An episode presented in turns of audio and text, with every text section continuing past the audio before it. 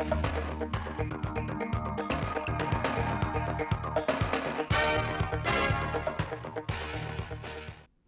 kính chào quý vị và các bạn đến với chương trình thời sự phát thanh trực tiếp 17 giờ thứ năm ngày 6 tháng 4 năm 2023 của Đài Phát thanh Truyền hình Thanh Hóa. Những nội dung chính trong chương trình: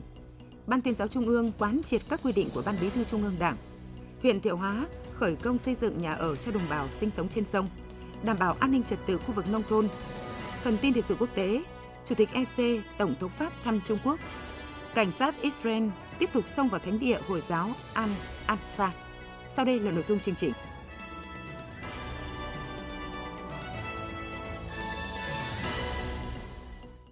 Thưa quý vị và các bạn,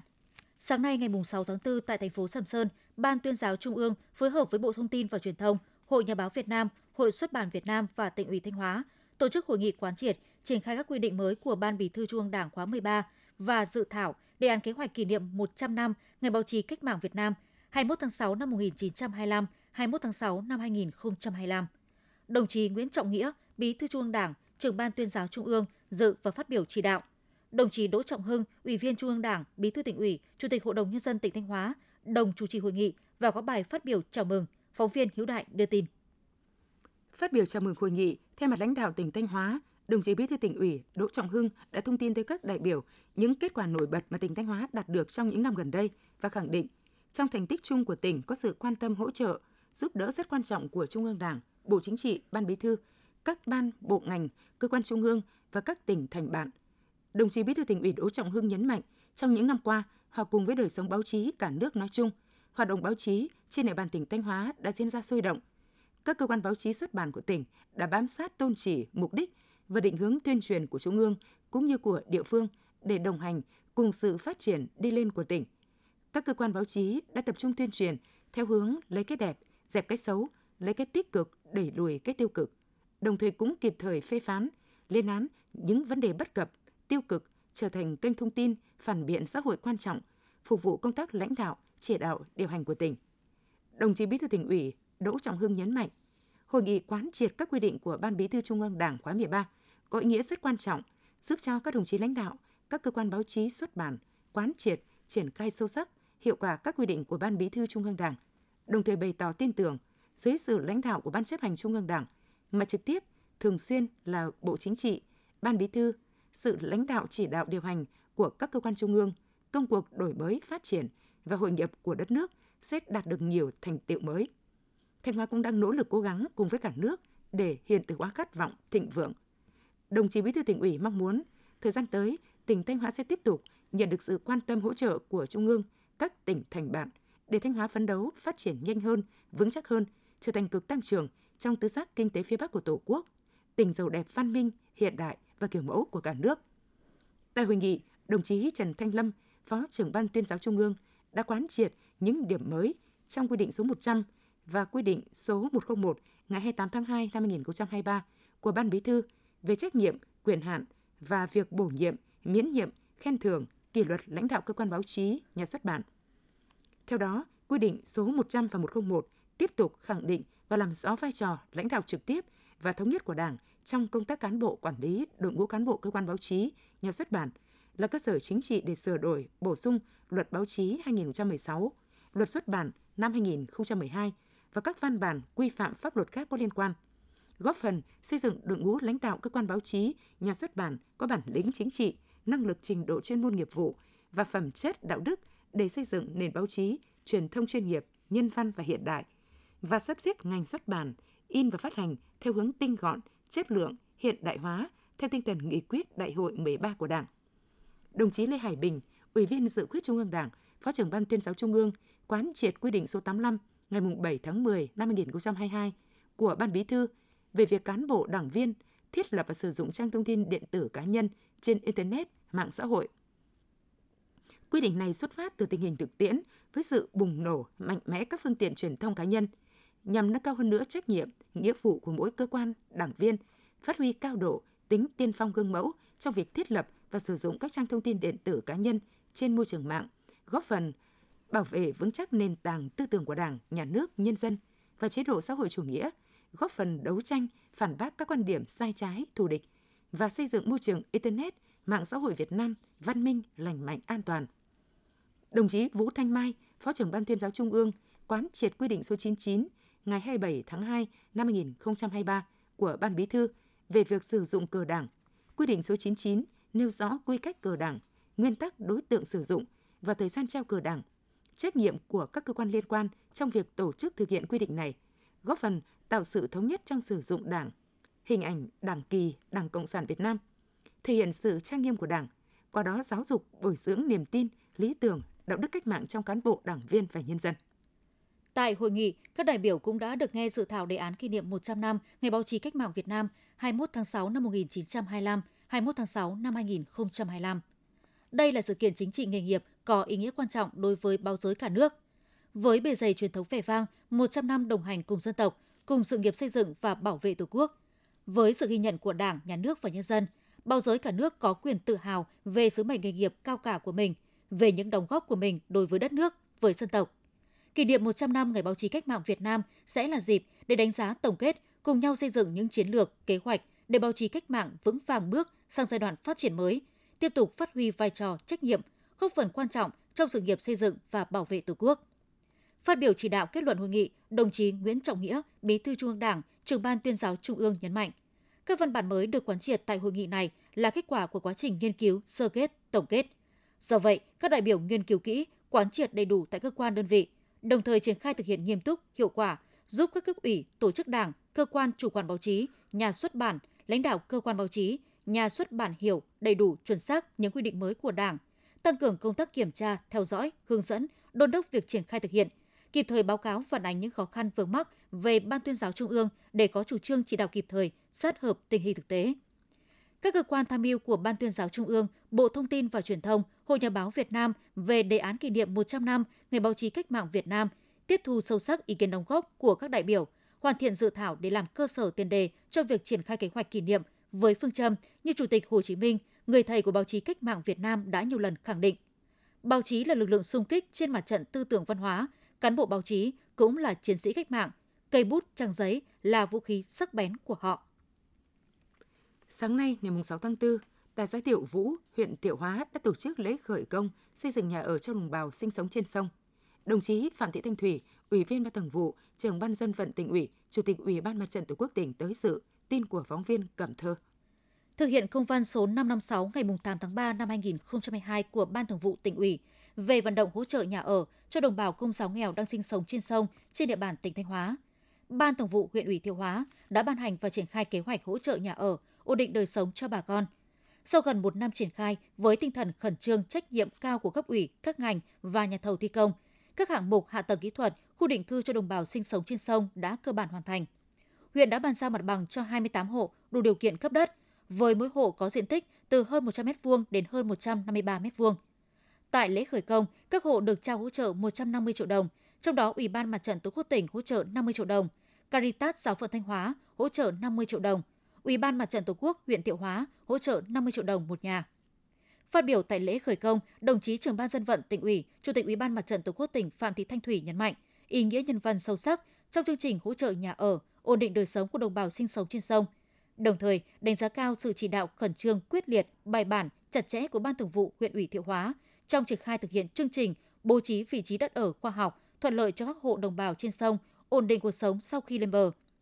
Để đạt tiến độ hoàn thành xây dựng nhà ở trước ngày 30 tháng 6, đồng chí trưởng ban dân vận tỉnh ủy, chủ tịch Ủy ban Mặt trận Tổ quốc tỉnh đề nghị huyện Thiệu Hóa và xã Thiệu Vũ tiếp tục quan tâm lãnh đạo, chỉ đạo kịp thời tháo gỡ các vướng mắc khó khăn trong quá trình xây dựng nhà.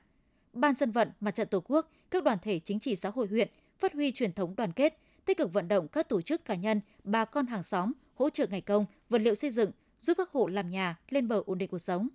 Đồng chí mong tiếp tục nhận được sự quan tâm của tòa giám mục, Ủy ban Caritas Giáo phận Thanh Hóa trong huy động thêm nguồn lực để hỗ trợ đồng bào xây dựng nhà ở, nhất là những hộ có hoàn cảnh đặc biệt khó khăn. Sau khi hoàn thiện nhà ở, cấp ủy chính quyền và các đoàn thể động viên bà con nhanh chóng hòa nhập, ổn định cuộc sống trên bờ, hỗ trợ việc làm cho người lao động, động viên các cháu học sinh đến trường, đồng thời tích cực tham gia các cuộc vận động, phong trào thi đua yêu nước của địa phương, góp phần xây dựng quê hương Thiệu Hóa ngày càng phát triển.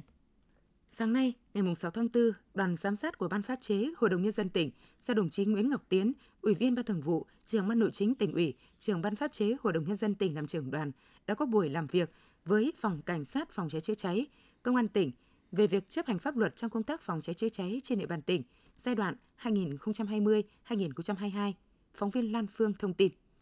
Trong thời gian từ năm 2020 đến năm 2022, trên địa bàn tỉnh xảy ra 276 vụ cháy, làm 6 người chết, 13 người bị thương, thiệt hại về tài sản ước tính trên 116 tỷ đồng.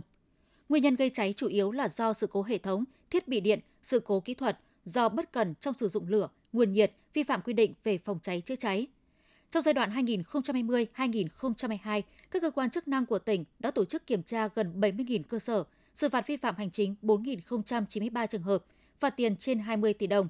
Đình chỉ hoạt động đối với 255 cơ sở, tạm đình chỉ hoạt động 255 cơ sở.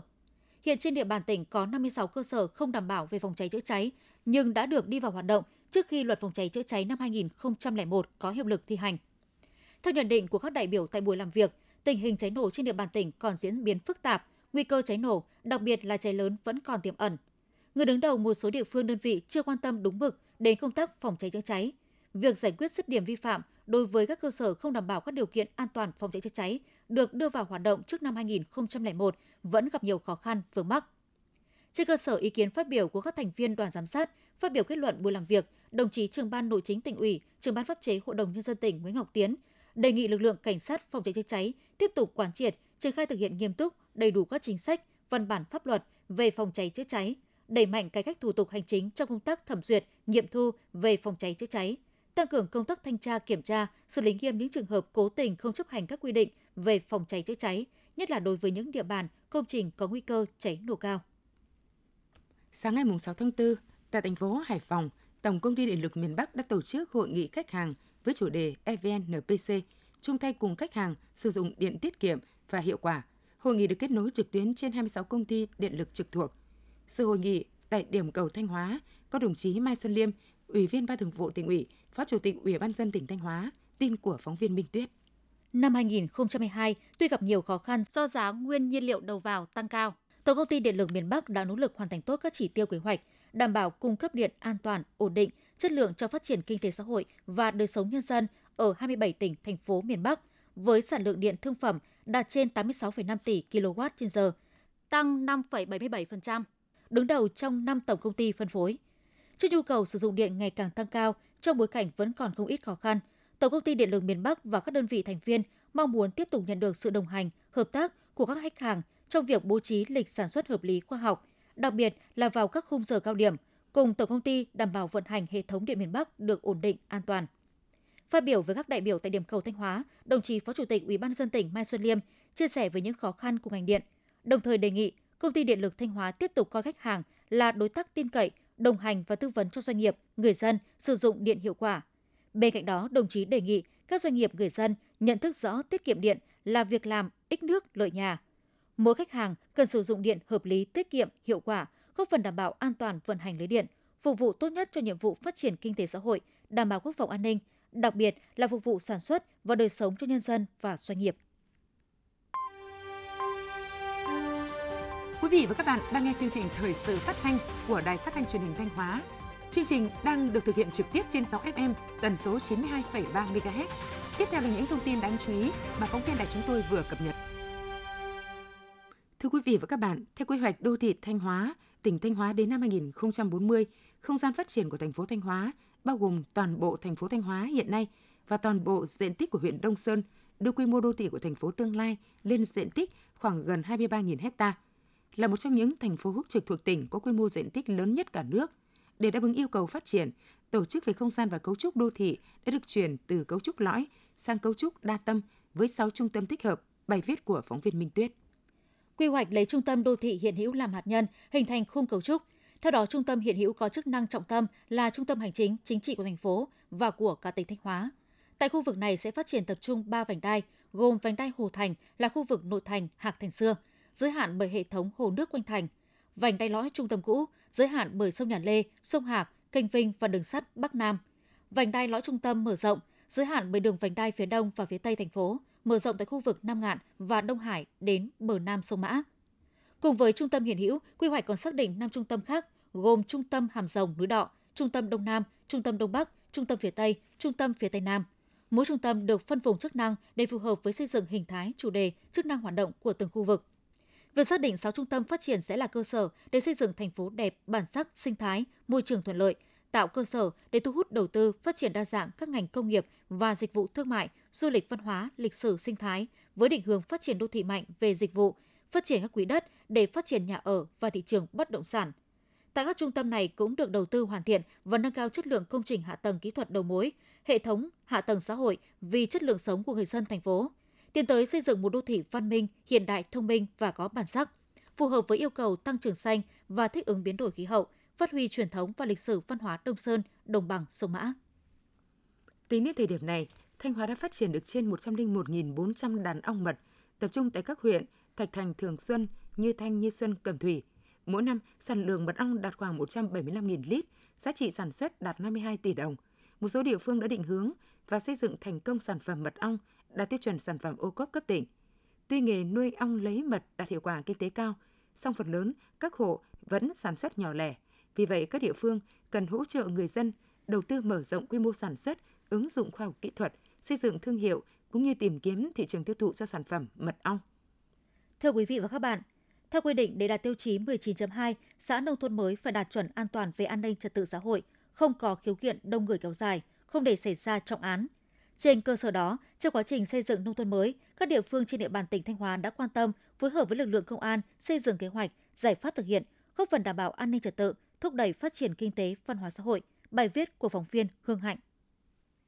Nhiều năm trước đây, xã Đông Nam là một trong những địa phương thuộc diện trọng điểm phức tạp của huyện Đông Sơn. Từ năm 2016, xã đã phối hợp với lực lượng công an xây dựng các mô hình an ninh trật tự như quản lý giáo dục người lầm lỗi trở về địa phương, an ninh trường học, lắp đặt hệ thống camera tại khu dân cư, hộ gia đình. Nhờ đó, tình hình an ninh trật tự của xã ổn định, xóm làng bình yên, không có các tệ nạn xã hội. Từ năm 2017 đến nay, xã Đông Nam đã được đưa ra khỏi diện trọng điểm phức tạp. Ông Lê Ngọc Hước, thôn Mai Chữ, xã Đông Nam, huyện Đông Sơn, tỉnh Thanh Hóa chia sẻ. Trước đây chưa có camera thì dân chúng tôi là rất lo lắng về sự gìn giữ các cụ ông nãy trong gia đình. Nhưng từ khi có camera lắp đến nay thì chúng tôi rất tin tưởng và yên tâm đi làm ăn xa không với lo trộm cắp. Trung tá Trương Duy Giang, trưởng công an xã Đông Nam, huyện Đông Sơn, tỉnh Thanh Hóa cho biết. Lực lượng công an xã sẽ tích cực bám nắm tình hình, ờ, nhận xét, phân tích để sớm dự báo, đồng thời là tích cực trong cái việc tham mưu cho đảng ủy, ủy ban nhân dân xã tăng cường cái hoạt động chỉ đạo để các cái hoạt động tích cực trong cái việc tuyên truyền. Thứ nhất là tuyên truyền về các cái đường lối chính sách của pháp luật rồi tuyên truyền về các cái thủ đoạn hoạt động của đối tượng để ờ, nhân dân là biết cách phòng tránh. Với vai trò là cơ quan được giao phụ trách tiêu chí, lực lượng công an các cấp trong tỉnh đã chủ động tham mưu, hướng dẫn các địa phương thực hiện nội dung tiêu chí phù hợp với thực tế. Trong đó chú trọng tuyên truyền nâng cao ý thức, trách nhiệm của mọi tầng lớp nhân dân trong xây dựng xã an toàn về an ninh trật tự. Đồng thời, nhân rộng các mô hình đảm bảo an ninh trật tự điển hình, hiệu quả, thường xuyên kiểm tra, đôn đốc, đánh giá mức độ hoàn thành tiêu chí để có biện pháp hướng dẫn kịp thời. Đặc biệt từ năm 2019, lực lượng công an chính quy về xã đã củng cố lực lượng, đẩy mạnh phong trào toàn dân bảo vệ an ninh Tổ quốc, thu hút mọi tầng lớp nhân dân tham gia. Tính đến hết năm 2022, toàn tỉnh có 360 xã, thị trấn được đưa ra khỏi diện trọng điểm phức tạp về an ninh trật tự. Ông Châu Hồng Tuấn, Chủ tịch Ủy ban nhân dân xã Vạn Thắng, huyện Nông Cống, tỉnh Thanh Hóa cho biết. Từ khi bắt đầu có cái phong trào xây dựng nông thôn mới xây dựng nông thôn mới nâng cao và đến bây giờ thì đang phấn đấu xây dựng xã nông thôn mới kiểu mẫu thì vấn đề an ninh trật tự thì luôn được cấp ủy đảng chính quyền đặt lên hàng đầu và kêu gọi được sự hưởng ứng của tất cả các tầng lớp nhân dân ở trong xã thì ờ, có thể nói là rất nhiều năm trở lại đây trên địa bàn xã Vạn Thắng là không xảy ra trọng án không có các cái vụ việc vi phạm pháp luật Trung tá Nguyễn Văn Cường, Phó trưởng công an huyện Nông Cống, tỉnh Thanh Hóa cho biết thêm. Trong thời gian qua, nhất là từ khi lực lượng ờ, công an ờ, xã được bố trí là công an chính quy, thì công an huyện Nông Cống đã chỉ đạo cho công an xã thực hiện rất tốt cái nhiệm vụ đảm bảo an ninh trật tự. Ờ, về góp phần đảm bảo cái về thực hiện nông thôn mới, công an huyện đã tham mưu cho thường trực huyện ủy, chủ tịch ủy ban dân, ban chỉ đạo 138 huyện ban hành nhiều chỉ thị, chương trình công tác, kế hoạch công tác để chỉ đạo các cơ quan, đơn vị nhà trường thực hiện công tác đảm bảo an ninh trật tự ở cơ sở. Hiện nay Thanh Hóa có trên 90% số xã đạt tiêu chí xã đạt chuẩn an ninh chính trị, trật tự xã hội và đảm bảo bình yên. Tuy nhiên, đây là tiêu chí rất dễ biến động nên các địa phương cần quan tâm phối hợp chặt chẽ, thường xuyên với lực lượng công an nhằm đảm bảo duy trì an ninh trật tự trên địa bàn. Chủ tịch Ủy ban dân tỉnh vừa ban hành quyết định số 1070 ngày 3 tháng 4 năm 2023 phê duyệt đề án tổ chức cuộc thi sáng tác mẫu phác thảo tượng đài bà Triệu chất liệu đồng. Cuộc thi nhằm xét duyệt tuyển chọn được tác phẩm dự thi xuất sắc nhất, thể hiện được hình tượng tiêu biểu với ý chí quật cường của anh hùng dân tộc Triệu Thị Trinh, bà Triệu trong bối cảnh đất nước đang bị xâm lược đô hộ. Bằng ngôn ngữ điêu khắc, tập trung diễn tả hình tượng người nữ anh hùng dân tộc cưỡi voi sông trận, đánh đuổi quân Ngô với tư thế hiên ngang, oai phong lẫm liệt, thể hiện khí phách oai hùng, hoại bão lớn lao nhưng vẫn gần gũi với nhân dân với hình ảnh người phụ nữ Việt Nam anh hùng bất khuất trung hậu đảm đang. Được biết, với đạo lý uống nước nhớ nguồn, ghi nhớ công ơn của các bậc tiền nhân, anh hùng hào kiệt xưa, thể theo nguyện vọng của nhân dân các dân tộc, Đảng bộ chính quyền tỉnh Thanh Hóa mong muốn xây dựng tượng đài Bà Triệu tại khu di tích quốc gia đặc biệt Bà Triệu, xã Triệu Lộc, huyện Hậu Lộc, tỉnh Thanh Hóa. Ngày văn hóa các dân tộc Việt Nam sẽ diễn ra từ ngày 14 đến ngày 19 tháng 4 tại làng văn hóa du lịch các dân tộc Việt Nam với nhiều hoạt động hấp dẫn, đặc sắc. Các hoạt động tôn vinh văn hóa dân tộc với sự tham gia của 100 đồng bào thuộc 16 dân tộc đang sinh sống tại làng và 100 đồng bào các dân tộc từ các tỉnh Đắk Lắk, Sóc Trăng, Thanh Hóa, Lâm Đồng. Trong dịp này, một số lễ hội phong tục tập quán của các dân tộc cũng được tái hiện như nghi lễ nông nghiệp truyền thống mang lúa về kho, nhô giảng còi của dân tộc Mạ tỉnh Lâm Đồng, dự kiến vào ngày 15 tháng 4, lễ cúng ché của dân tộc ED tỉnh Đắk Lắk và giới thiệu bộ sưu tập ché độc đáo của dân tộc ED dự kiến vào ngày 16 tháng 4. Lễ chám mùn của dân tộc Thái tỉnh Thanh Hóa dự kiến vào ngày 16 tháng 4. Lễ chám mùn là một trong những lễ hội tín ngưỡng dân gian đặc sắc, tiêu biểu nhất của dân tộc Thái Đen ở xã Yên Thắng, Lang Chánh. Lễ hội chám mùn gồm nghi lễ mở bó then và linh hồn các thầy mo mùn qua cố, gọi viếng người bệnh về tham dự, đón người cai quản địa phương, khách tham dự, tổ chức các trò chơi, trò diễn. Cuối cùng là tiễn bó then, các linh hồn mo mùn trở về mừng trời, chia tay và hẹn gặp nhau vào mùa lễ hội sau. Sáng mùng 6 tháng 4, tại thành phố Sầm Sơn, tỉnh đoàn Thanh Hóa tổ chức lễ ra mắt và bàn giao công trình thanh niên chuyển đổi số trong quảng bá di tích lịch sử văn hóa du lịch. Công trình thanh niên chuyển đổi số trong quảng bá di tích lịch sử văn hóa du lịch thành phố Sầm Sơn được thực hiện số hóa trên nền tảng website VR, cung cấp thông tin về 8 điểm di tích lịch sử cấp quốc gia và tổng quan du lịch của thành phố Sầm Sơn. Việc số hóa tích hợp thông tin hình ảnh về các điểm di tích trên nền tảng VR mang đến trải nghiệm thực tế ảo 360 độ, cho phép người sử dụng nhanh chóng tiếp cận thông tin về các địa điểm, đồng thời xem toàn cảnh của địa điểm một cách trực quan sinh động nhất. Nhân dịp này, tỉnh đoàn Thanh Hóa cũng phát động chiến dịch truyền thông Tôi yêu Thanh Hóa. Ban Thường vụ huyện Đoàn Thọ Xuân phối hợp với Trung tâm Hoạt động và Bồi dưỡng cán bộ Thanh thiếu nhi tỉnh Thanh Hóa, Trung tâm Chính trị huyện vừa tổ chức khai mạc lớp tập huấn nghiệp vụ công tác đoàn đội năm 2023. Trong thời gian 2 ngày, ngày 6 và ngày 7 tháng 4 năm 2023, các học viên được truyền đạt các chuyên đề phương pháp tổ chức hội trại thanh thiếu nhi, dân vũ, nghi thức và hướng dẫn thực hiện nghi thức đội, kỹ năng nút dây, nút giáp và dựng trại. 150 học viên là các đồng chí cán bộ đoàn chủ chốt, giáo viên tổng vụ trách đội, bí thư các tri đoàn trên địa bàn toàn huyện. Thông qua lớp tập huấn nhằm trang bị kỹ năng nghiệp vụ cho đội ngũ cán bộ đoàn chủ chốt toàn huyện để triển khai tốt các hoạt động trong chiến dịch Thanh thiếu nhi hè năm 2023. Ban Hoàng Pháp Giáo hội Phật giáo Việt Nam tỉnh Thanh Hóa vừa tổ chức phiên họp đầu tiên của nhiệm kỳ 2022-2023 nhằm triển khai các công tác Phật sự trong năm 2023 tại chùa Đại Bi thành phố Thanh Hóa, trụ sở ban trị sự. Theo đó, Ban Hoàng Pháp sẽ tổ chức giảng dạy vào mỗi buổi sáng chủ nhật cuối tháng âm lịch tại hội trường chùa Đại Bi, phường Đông Vệ, thành phố Thanh Hóa do ban giảng sư gồm 10 vị phụ trách luân phiên. Theo dự kiến, buổi giảng đầu tiên sẽ diễn ra vào ngày 14 tháng 5, tức ngày 25 tháng 3 năm Quý Mão. Dịp này, quyết định chuẩn y nhân sự cũng đã được trao đến các thành viên trong Ban Hoàng Pháp Xã hội Phật giáo Việt Nam tỉnh Thanh Hóa, gồm 21 thành viên do Thượng tọa Thích Giải Hiền làm trưởng ban, Thượng tọa Thích Đạo Chánh phó trưởng ban, Đại đức Thích Trúc Thái Vinh phó ban kiêm tránh thư ký, Đại đức Thích Nguyên Khanh phó ban, Đại đức Thích Trúc Thái Tường phó thư ký, Đại đức Thích Bản Hoài tránh văn phòng.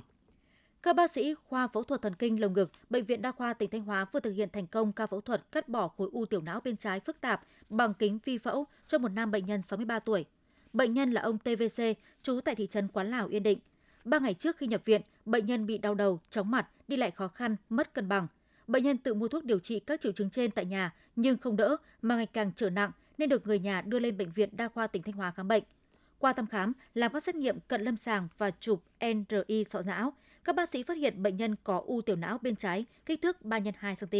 Bệnh nhân ngay sau đó được hội trần và chuyển về khoa phẫu thuật thần kinh lồng ngực điều trị. Thạc sĩ bác sĩ Lê Ngọc Biển, trưởng khoa phẫu thuật thần kinh lồng ngực cho biết, đây là ca bệnh khó bởi khối u nằm ở vị trí sâu, phức tạp đã xâm lấn vào thân não gần với xoang ngang. Thêm vào đó, khi nhập viện, bệnh nhân đã bị phù não, chèn ép thần kinh và chèn ép thân não, không thể đi lại được. Do vậy, nếu phẫu thuật theo phương pháp mổ hở với đường mổ lớn để lấy khối u, thì bệnh nhân có khả năng phải chịu di chứng nặng nề như liệt chân, liệt tay và đối mặt với nhiều nguy cơ tai biến. Vì vậy, sau khi hội trần, ekip đã quyết định tiến hành phẫu thuật u tiểu cầu não cho bệnh nhân bằng kính vi phẫu.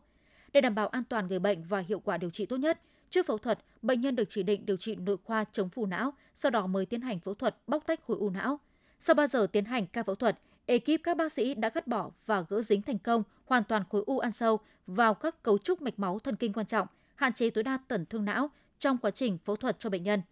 Sau phẫu thuật, bệnh nhân tỉnh, tiếp xúc tốt, triệu chứng đau đầu giảm nhiều, tay chân cử động bình thường và không xuất hiện thêm triệu chứng tổn thương thần kinh mới nào. Dự kiến bệnh nhân sẽ được ra viện sớm.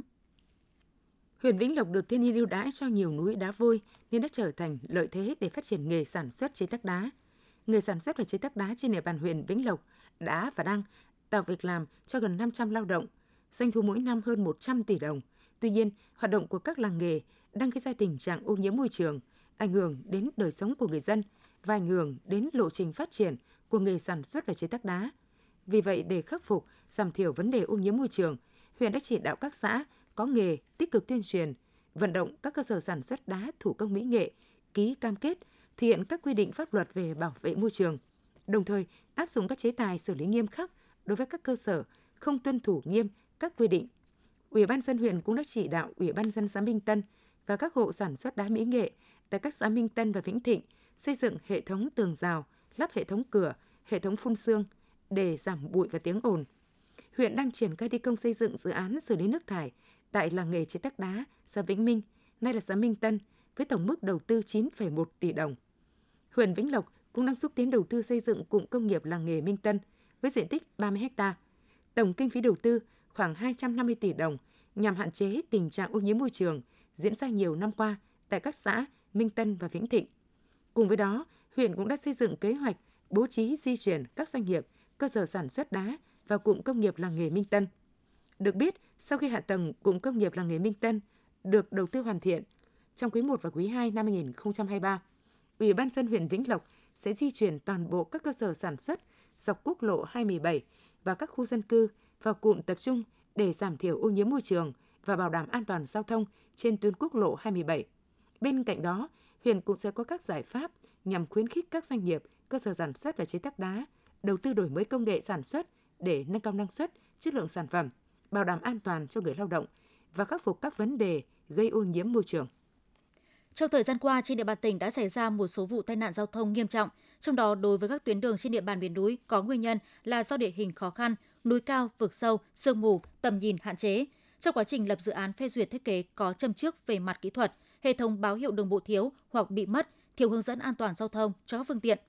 Để khắc phục các điều kiện về kỹ thuật nhằm đảm bảo an toàn giao thông trên tuyến đường, ngày 31 tháng 3 năm 2023, Phó Chủ tịch Ủy ban nhân dân tỉnh Mai Xuân Liêm đã có văn bản chỉ đạo Sở Giao thông Vận tải, Ủy ban nhân dân các huyện thị xã thành phố theo chức năng nhiệm vụ được giao, ra soát chủ động bổ sung hệ thống báo hiệu đồng bộ, hướng dẫn an toàn giao thông trên các tuyến đường quản lý, nhất là các tuyến đường có châm trước về kỹ thuật và trên địa bàn miền núi, báo cáo Chủ tịch Ủy ban nhân dân tỉnh những vấn đề vượt thẩm quyền.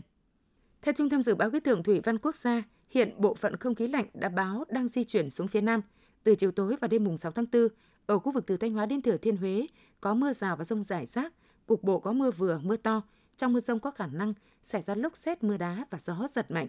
Các chuyên gia khí tượng thủy văn khuyến cáo, trước các hình thái thời tiết trên, người dân cần phải thường xuyên theo dõi thông tin dự báo cảnh báo trên website của Trung tâm Dự báo Khí tượng Thủy văn Quốc gia tại địa chỉ nchms.gov.vn, các đài khí tượng thủy văn tỉnh, thành phố và khu vực. Bên cạnh đó, chính quyền và các đơn vị chức năng cần cung cấp nhanh, kịp thời thông tin dự báo thiên tai cho người dân, chỉ đạo quyết liệt công tác phòng chống thiên tai bằng các hình thức khác nhau, vận động tuyên truyền cũng như thực hiện lệnh cấm tuyệt đối người dân hoạt động tại các khu vực có nguy cơ rủi ro cao, dễ xảy ra rông lốc xét mưa đá. Quý vị và các bạn vừa theo dõi chương trình thời sự phát thanh của Đài Phát thanh và Truyền hình Thanh Hóa. Thực hiện chương trình, biên tập viên Tường Vân, các phát thanh viên Minh Thu, Nam Trang, kỹ thuật viên Lê Hằng, tổ chức sản xuất Nguyễn Thanh Phương, chịu trách nhiệm nội dung Nguyễn Huy Long. Tiếp ngay sau đây là bản tin thời sự quốc tế.